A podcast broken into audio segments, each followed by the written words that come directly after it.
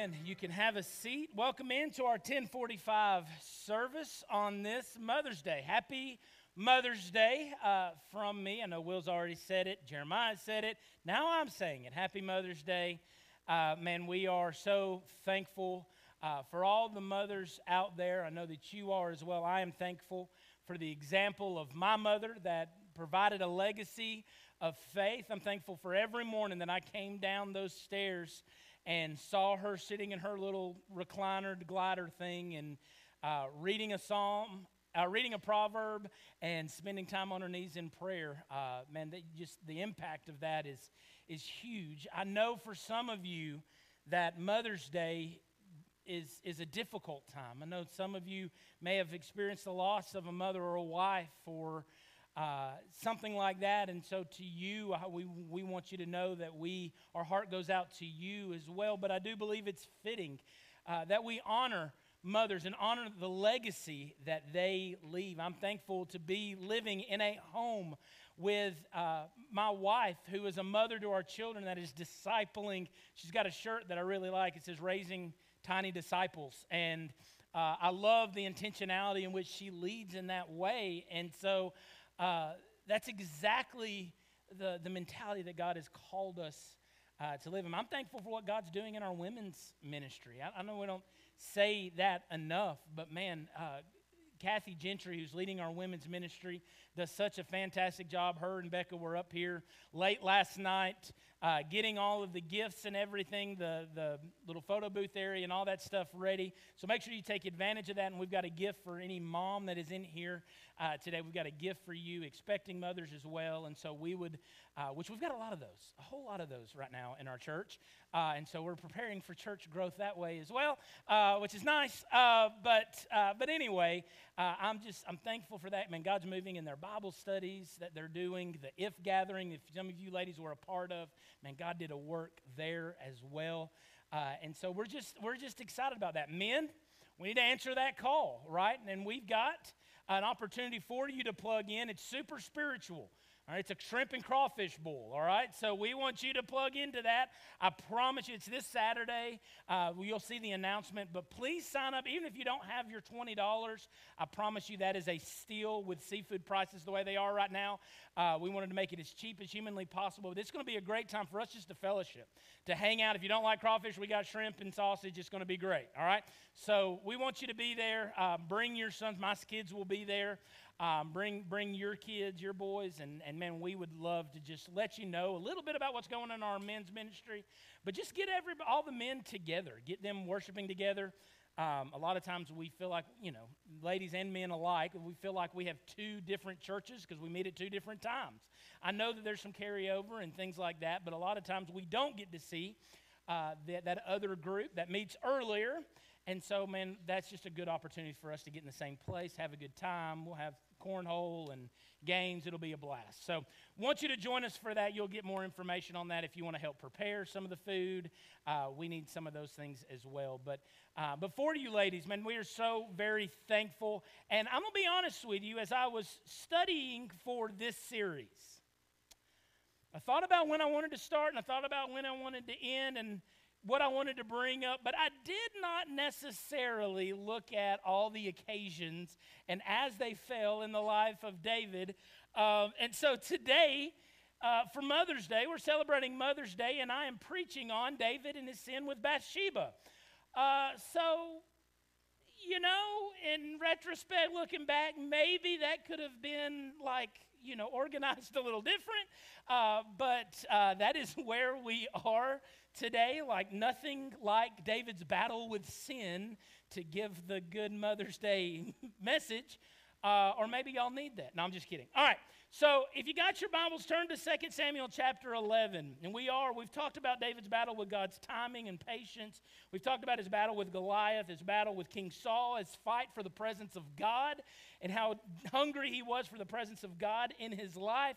But today we will talk about his battle with sin. And because there's not a perfect mom in here, there's not a perfect dad in here, there's not a perfect son or daughter in here, we all can relate to this idea of wrestling with the sin in our life. I, here's what I would tell you I hope you are wrestling with the sin in your life. There are times that I will meet with people.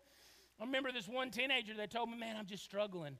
And then the next week he met with, "Man, I'm just struggling." And and you know, a year goes by and he's still struggling. And part of me just, I finally just told him, I was like, "Man, hey, listen, let me ask you something. Are you really struggling, or is this just something you're telling your pastor?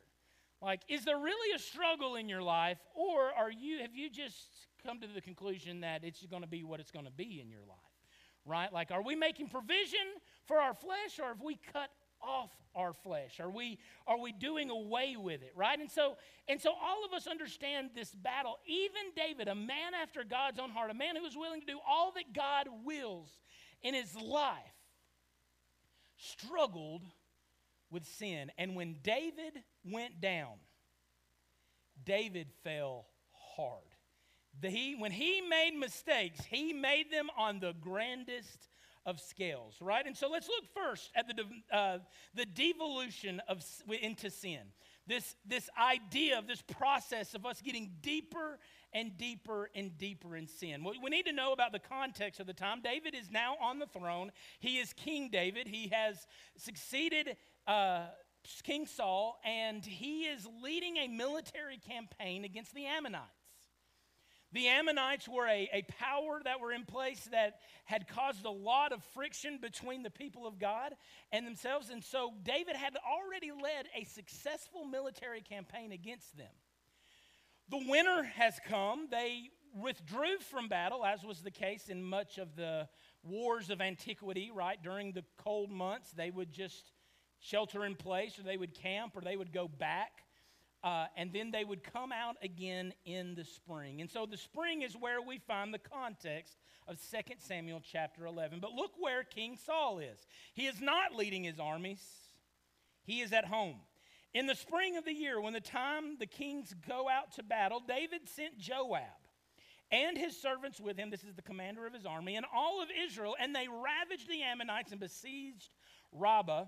And, but David remained in Jerusalem. All right? David remained in Jerusalem. Cue number one that something may not be exactly right.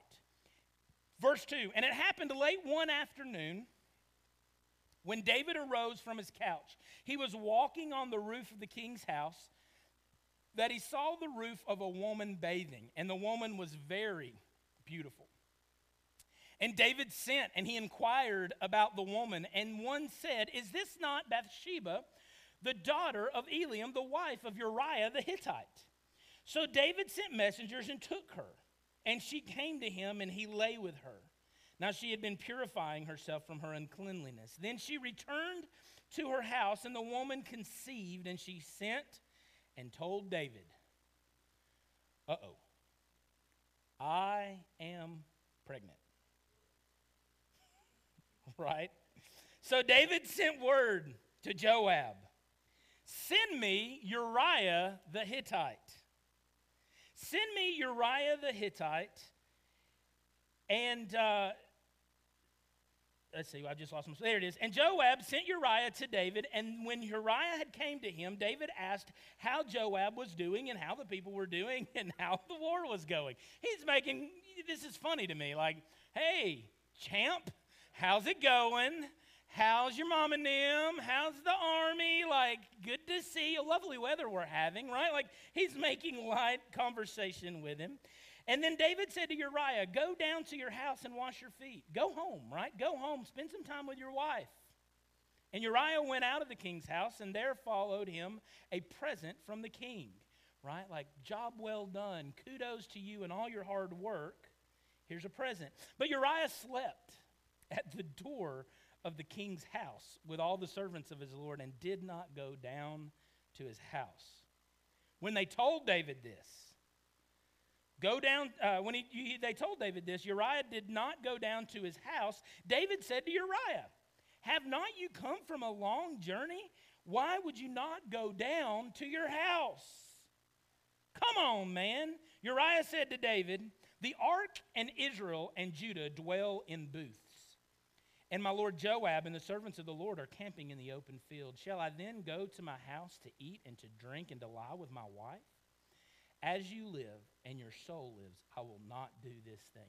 It's interesting to me. We talked about the presence of God and how passionate David was for the presence of God, literally saying things like Uriah said. Dude, the Ark of the Covenant is in a tent. The job of the conquest is not done. I would rather sleep on your doorstep protecting you, protecting the presence of God, protecting the king, than I would to go into my own home. Right? How far David had fallen that Uriah is having to preach to him a gospel. Then David said to Uriah, Remain here also, and tomorrow I will send you back. So Uriah remained in Jerusalem that day and the next. And David invited him, and he ate in, the presence, in his presence and drank, so that he made him drunk. And in the evening he went out to lie on his couch with the servants of his Lord, but he did not go down to his house. Dad gummit. What does David got to do to get Uriah to his wife, right? Like, how can I cover this thing up? How can I cover this sin up? I'm trying to get you to go home, go home, be with your wife. Like, come on, man. Even drunk Uriah is more moral than where David is at this time. In the morning, David wrote a letter to Joab, and he sent it by the hand of Uriah. Uriah, without knowing, and obviously loyal to a fault, carrying his own death warrant to the man who would, re- who would give the order to kill him. And in the letter he wrote, Send Uriah in the forefront of the hardest fighting and then draw back from him that he may be struck down and die. Man. In this series, there has been a lot of positive things said about David. A lot of good things and examples for us to follow. But in 2 Samuel 11, David is a punk. He is a tool, man. Like, he is not a good guy.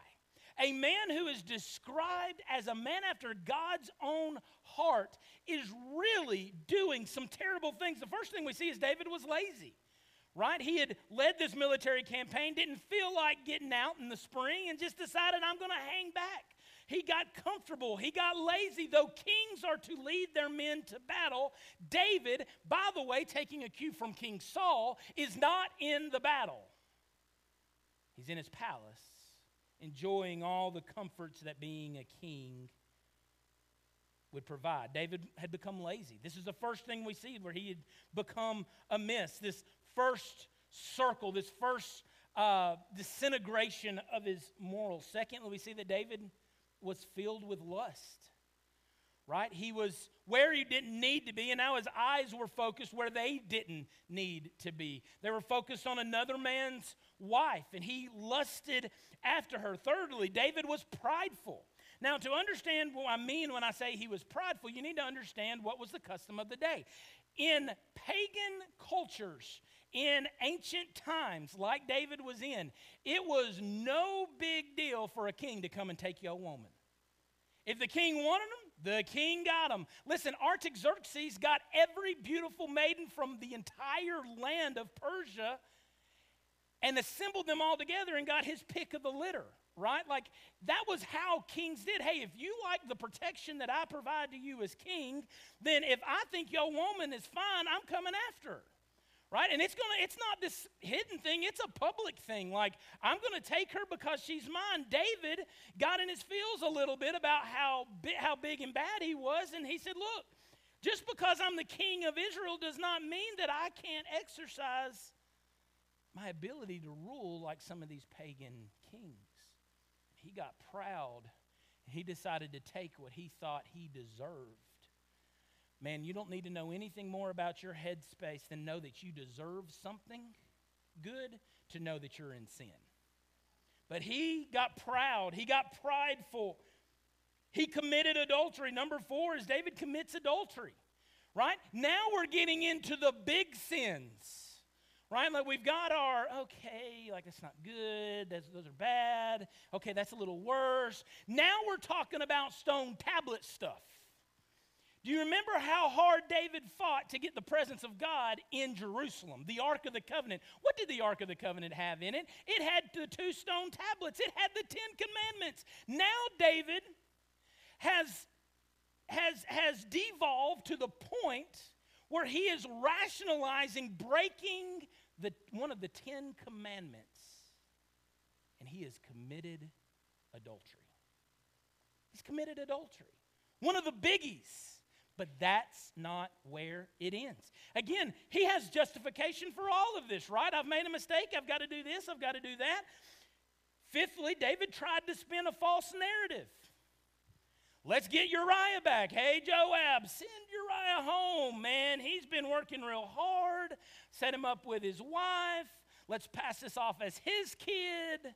He spins a false narrative. Last I checked, stone tablets, thou shalt not bear false witness. It's there. But he has, in his mind, created this idea. He has postured himself to justify this sinful behavior. And then he comes full circle, and David eventually murders Uriah the Hittite. Gives the orders hey, and put Uriah on the front lines in the fiercest of battles, and then withdraw and let Uriah die clearly, clearly murdering Uriah. We're talking about a man after God's own heart. And he has committed three of the, he has broken three of the Ten Commandments in less than a chapter.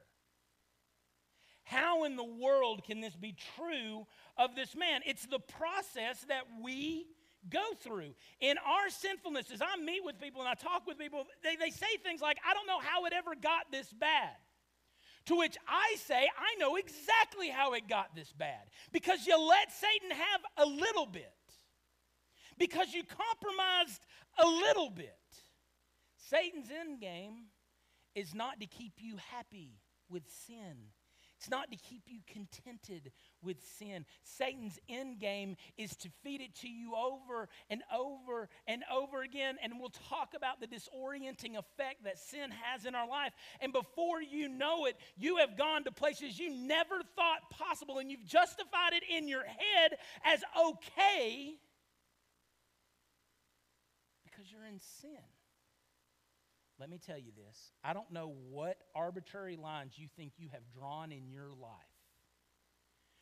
But if you think that you can play with sin and somehow come up against a line that you will not cross, my friend, let me tell you, that line does not exist like you think it does.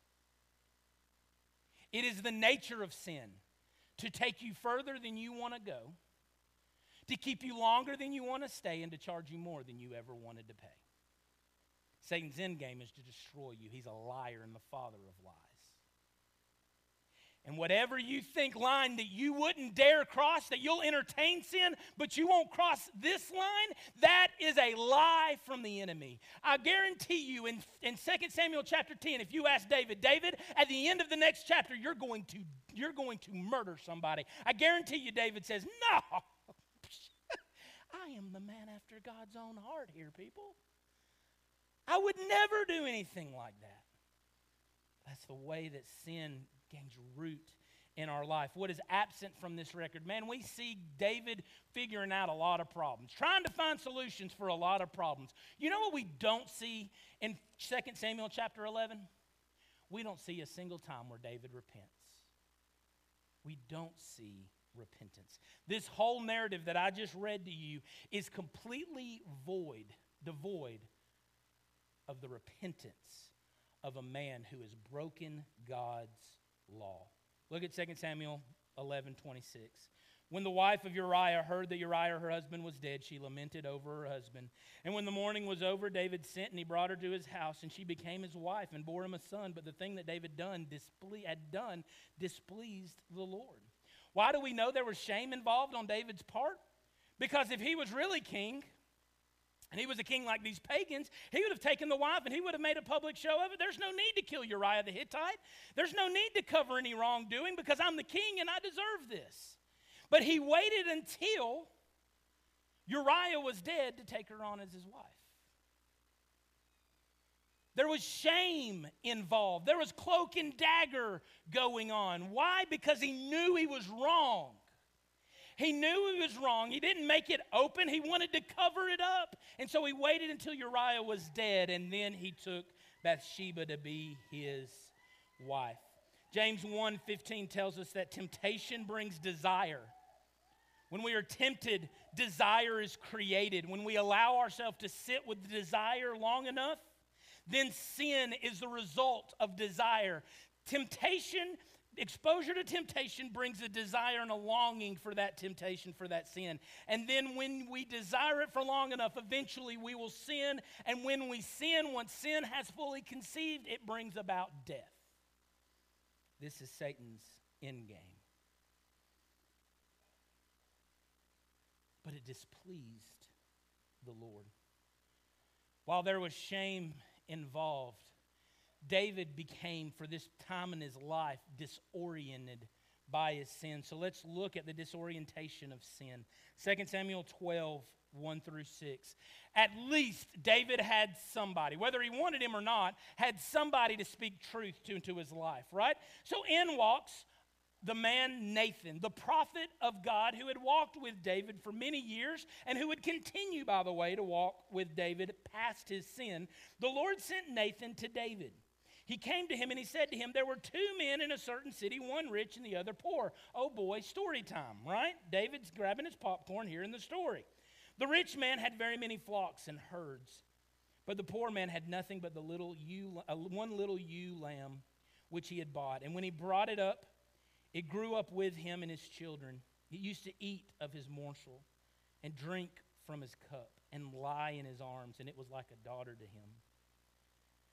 Now there came a traveler to the rich man, and he was unwilling to take one of his own flock or herds to prepared for the guest that, he had come, that had come to him, but he took the poor man's lamb and prepared it for the man who had come to him. Listen to this. Then David's anger was greatly kindled against the man. And he said to Nathan, As the Lord lives, the man who has done this deserves to die. And he shall restore the lamb fourfold because he has done this thing and because he has had no pity.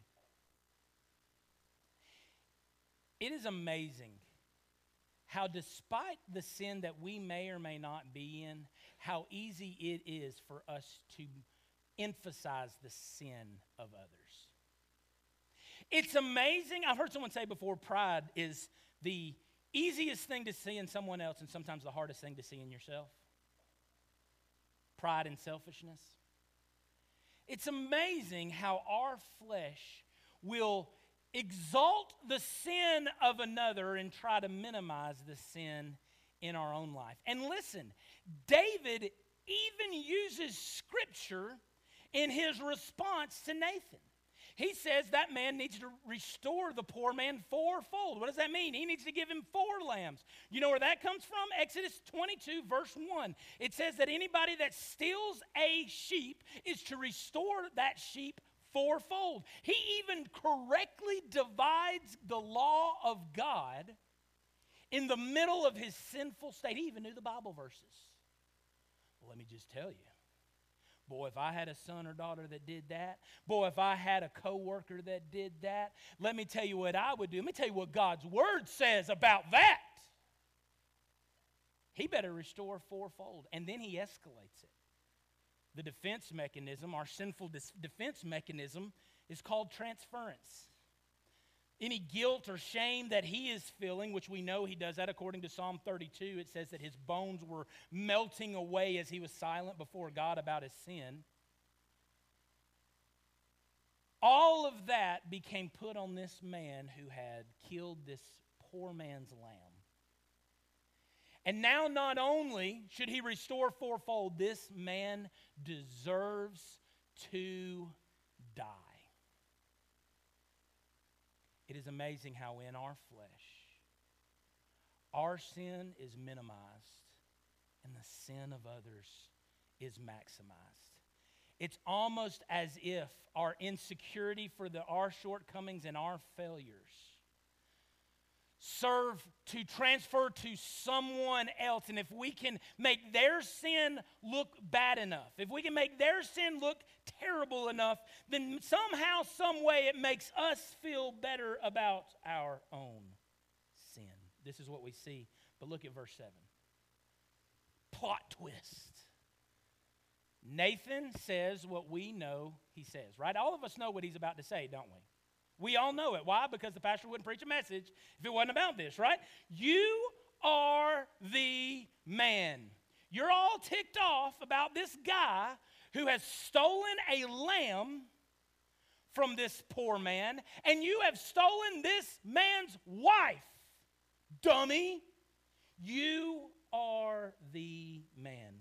Thus says the Lord, the God of Israel I anointed you, David, king over Israel, and I delivered you out of the hand of Saul. And I gave you your master's house and your master's wives into your arms. And I gave you the house of Israel and of Judah. And if this were too little, if this wasn't enough for you, I would add to you much, much more. Just as much as I had added initially, I would have given you again. So, why have you despised the word of the Lord to do what is evil in his sight? You have struck down Uriah the Hittite with the sword, the sword and have taken his wife to be your wife and have killed him with the sword of the Ammonites. You're the man, David. The sin that you sought to hide has now been revealed. I know what you did. You're the man. This is what God has told me to deliver to you.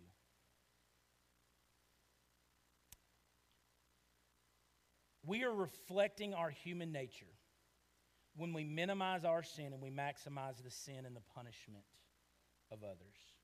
Isn't that what he did? I mean, David, with plenty of sin in his life at that time, decided and ruled that that man deserved to die. He's not just giving him right judgment, he is escalating the judgment. He is maximizing the condemnation on this man right? Now, he's got plenty of sin to deal with, but now he is accusing this man of doing something so horribly wrong that he deserves to die. It is human nature to minimize our sin and to maximize the sin of others. It's why some of us get on Facebook and we berate people of this world that believe things that are contrary to God's word. We feel the need to condemn people who don't believe God's word when they don't have a relationship with Him. Let me tell you something the church shouldn't be known for the things that it condemns. When we do that, we are reflecting. We are reflecting not our spiritual nature, we are reflecting our sinful, prideful nature. Does that mean that we tell the world that what they're doing is right? Absolutely not. But you're not going to change anybody's mind. Your job, your job is not to convict somebody of sin. That ain't your job. Your job isn't to make someone convicted about whether they're a male or female in their mind. That's not your job. Your job is to understand who you are in light of a perfect Savior. And y'all, we are all hopelessly broken. We are not in a lessened state. We are not better than anyone else, although our Facebook profiles may say otherwise. We are not better than anyone else.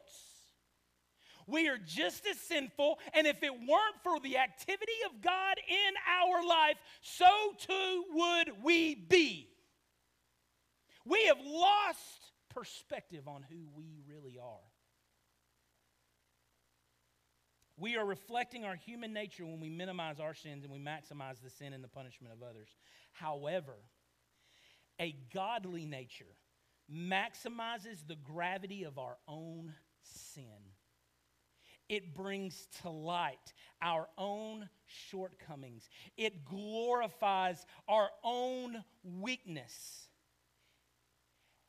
and it shows us just how much we need Jesus. And when we recognize just how much we need Jesus, all of a sudden, grace, patience, and forgiveness become the result of that life. So when we maximize our own sin in light of the perfect standard of Jesus, we understand what he saved us from and what is reserved then for the world is not condemnation, is not trying to make them convicted for their own sin. What we are left with is forgiveness, love, grace, mercy, and reconciliation. We can win the world when we understand who we really are outside of Jesus. This is what we see. He maximized, made much of the sin of another to make his own sin feel bad, feel better. This is why mercy and grace and forgiveness are key characteristics to the followers of Christ. You will not reach someone in this world unless you are willing to love that person. Unless you're willing to see them not as your enemy, but to see them as the prize that Jesus died for. And you don't see them as that until you see yourself as that. David was so busy trying to protect his reputation. He was turning to the right, he was turning to the left, he was posturing himself in all the right ways to make himself look like a great king. But what we don't see is repentance. What is sadly lacking is looking up. Looking up to a God who would provide direction and a path forward. It's kind of like this when we first got to the village, I decided that we needed to get a UTV. We needed to get a side by side that we could ride around the village on. That was before someone told me that apparently we're not allowed to ride on the horse trails with a UTV. Um, I didn't know that, and so I rode anyway. I won't tell you that I will never ride on it because that would be a lie. Uh, I probably will. But right now, it's been in the shop for over a year. So there's that. Maybe my sinful heart will repent. Maybe I'll get my vehicle back. But I remember when we first got the vehicle. That was a, that was a rabbit trail you didn't need to hear. Um, I get my vehicle, and I decide, like, it's time for me to show my kids a good time. So I load my boys up, and we decide to hit the trails at the village. Now, what I did not know about the village is that it does not have a horse trail. It has a giant myriad of horse trails. And there are reflectors that probably mean a lot to some people, but they don't mean nothing to a guy that just got here. I'm Johnny come lately to this thing, and I start going and I go straight in places and I turn right in places and I turn left in places. And before long, I realize, holy, I have no idea. And then my kids start asking questions like, hey, daddy, where are we? Elmont, buddy. I haven't seen any signs like, Daddy, are we, are we lost? no, no, no, man, we're not lost. Like, Daddy can get us back. Like, and then I start taking right turn and left turn, and I get worse and worse and worse. And y'all, I get to the point where I'm on the top of a mountain overlooking a, a cornfield, and you may know exactly what trail I'm on. I didn't. And it took me three hours to get back home, only because I finally had the sense enough to grab my phone, watch myself, my little arrow, like, okay, I think I'm going toward the village. Okay, I'm not going toward the village anymore. I need to turn around. Like, it took me three hours to get back, finally, because I decided to look up. I finally decided to get an aerial view, and I realized where I could f- truly make progress. Man, in our life, we are that way. We can make all the turns that we feel like we should make to make us feel better, to advance ourselves. But repentance, the most progress I could have made would have been to turn around and go the other way. Just go back. But no, I had to prove something to my sons. For us in our walk with the Lord, the greatest progress we will ever make toward the Lord is to turn back from our sin, to repent to turn the other direction. And we don't see it in the life of David. And he spends all of his time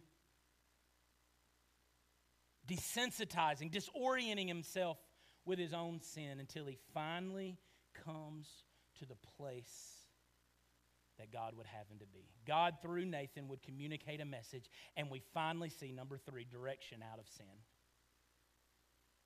Let's look at the direction out of sin.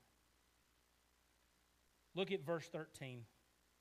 David said to Nathan, I have sinned against the Lord. Now, it's important for us to note this is before Nathan starts reading off all of the consequences for David's actions. By the way, David experiences some pretty significant consequences. For what he did for his sin, his sin merited from a holy God judgment consequences for his sin. Before those are levied, though, David dons the posture of repentance. Now, we read that and go, he just sinned for a whole chapter. All he can say is, I have sinned against the Lord. That's not all he says. This is a narrative. This is a story that they're telling. To understand the heart of David, we need to go to Psalm 51. Turning your Bibles to Psalm 51, what we have is a record from David. In fact, many of you in your Bible, especially if it's a study Bible, it says, and uh, before you get into the scripture, to the choir master, a psalm of David, when Nathan the prophet went to him after he had gone in with Bathsheba. So after this had happened, after he had sinned, after he was confronted, we have in 2 Samuel him saying that he has sinned against the Lord. But we don't see the full picture of his repentance until we read Psalm 51. Verse 1 Have mercy on me, O God, according to your steadfast love. According to your abundant mercy, blot out my transgressions.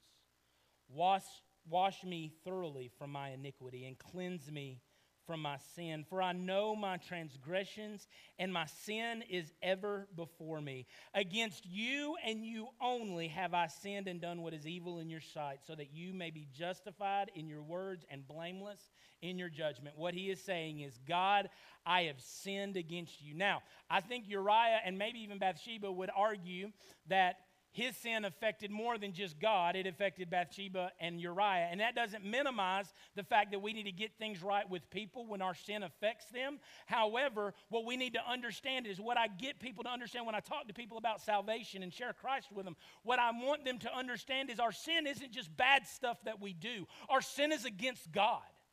God has a standard. God has a, a, a, a bar that we are to keep. When He is Lord of our lives, right, we will not fall into sin. It's when we place ourselves on the throne of our life, is when we fall short of God's standard. Our sin is against God, not man. In light, as, as much of an impact as David had on Uriah's life, David is looking at the impact that is between he and God. And he's saying it's not even worth comparing to the strife and the turmoil and the disconnect that I have with God is not even worth comparing. Even taking a physical a man's physical life he is serious about what his sin had done to his relationship with God. Now he, he makes amends with people, but ultimately his sin is against God. He recognizes it and he gets right with God to the extent that God, whatever you decide to punish me with, you are just and blameless in your judgment. That's what he tells him. You can do whatever you need to do to me you are just and you are right, and I am completely wrong. I don't have a say in how you choose to judge me. This is what is meant when it says in 2 Samuel 12 13, I have sinned against the Lord. But he doesn't stop there.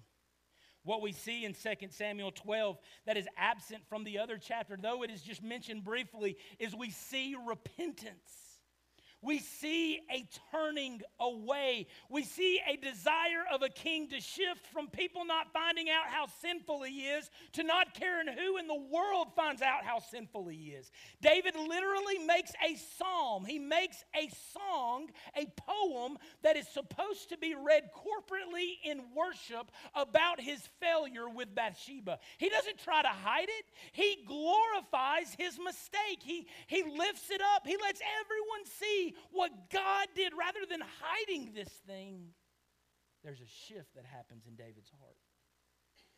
And he says in verse 10 Create in me a clean heart, O God, and renew a right spirit within me. Cast me not away from your presence, and take not your Holy Spirit from me, but restore to me the joy of your salvation, and uphold me with a willing spirit.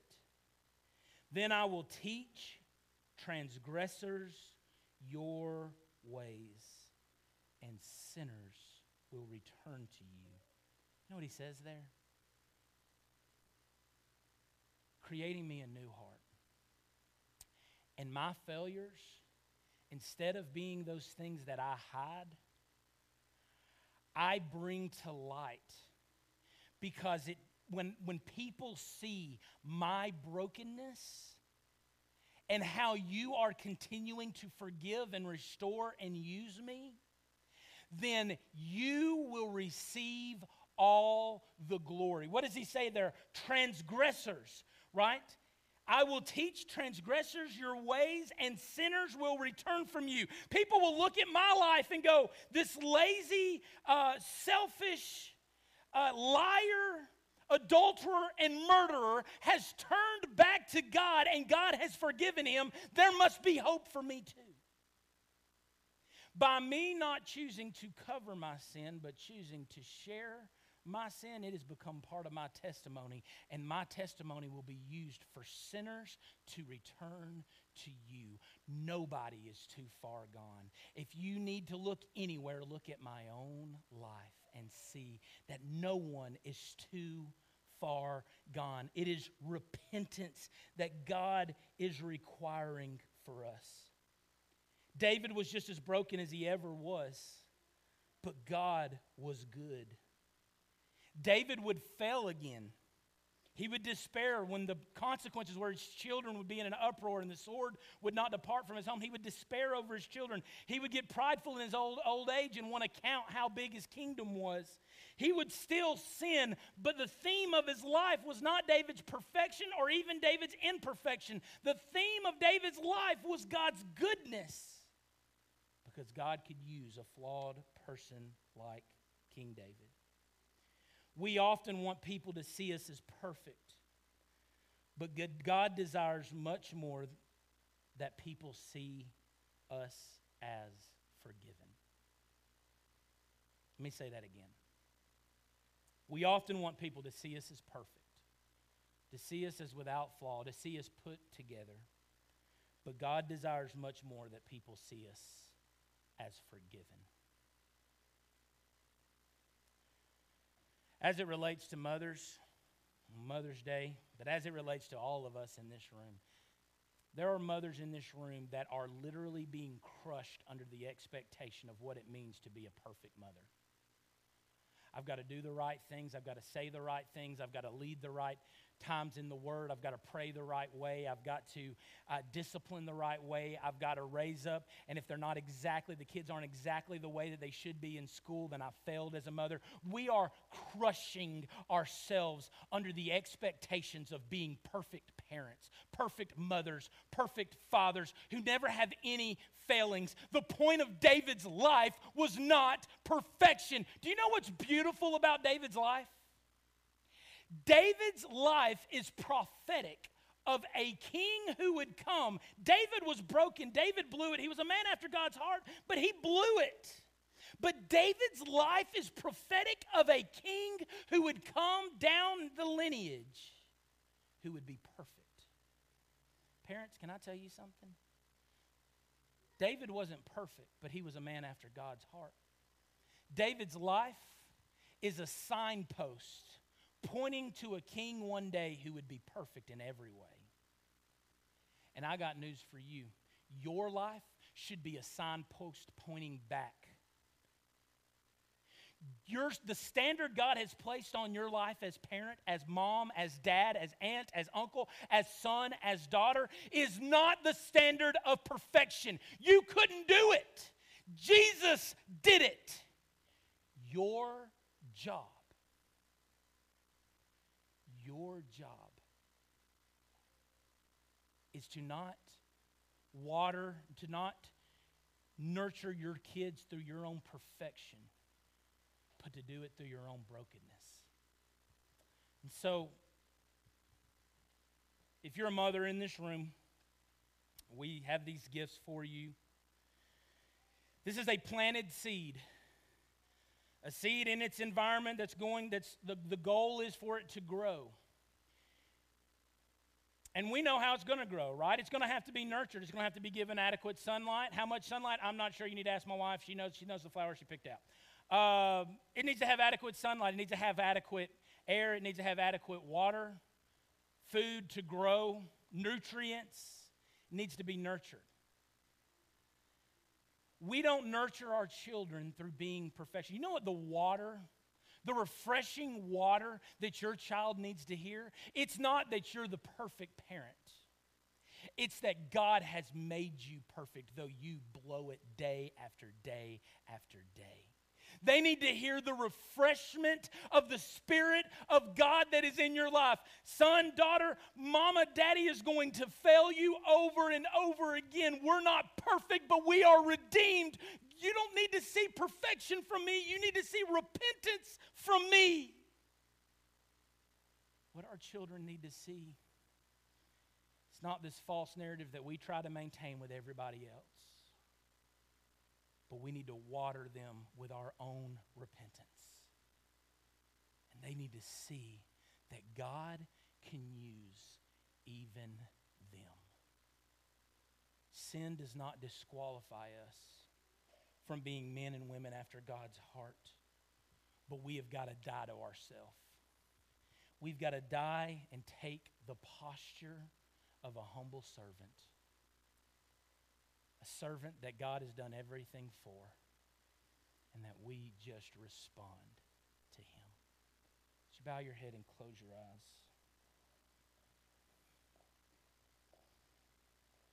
The seed that we plant in our children is dependency on Christ. Do they see that from us? Or are we like King David in, in 2 Samuel 11? Are we just trying to make all the right moves and hope our kids notice? Notice how righteous or spiritual our family, we, of a family we are. Or do we recognize when we fail? Has your kid ever even heard you say you're sorry? That you've fallen short, that you've broken God's law? Does your child know how hopeless you are outside of the perfection that's found in Jesus? If they don't, that's what they need from you. King David finally saw himself in light of a holy God, he dealt with the sin in his own life. He didn't have to worry about the sin in everyone else's. The same grace and mercy that was poured out on him, the forgiveness that was poured out on him, made available to him, was poured out on others. This is what God desires for you're just pointing. We don't have our act together. We're just pointing to one who has fit all the pieces. Is that your life? If you're here and you don't have a relationship with Jesus, man, what better time Mother's Day to get right? To call upon God. It's not about cleaning yourself, it's not about fixing you. You can't do that. But God can change you. Would you depend on Him? Would you cry out to Him? Would you repent? Would you turn away? Would you quit trying to do everything on your, on your own? Would you cry out to Him and receive His gift of forgiveness? Let go of all these expectations the world has on you. And care only about the one who deserves all the glory for your life. Let that be the song of your life.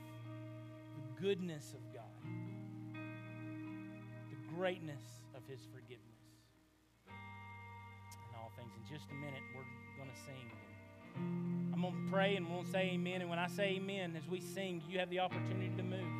This altar is going to be open. Listen, if you're here and there's things that you need to deal with, man, there's some things that you need to lay down. This altar is open.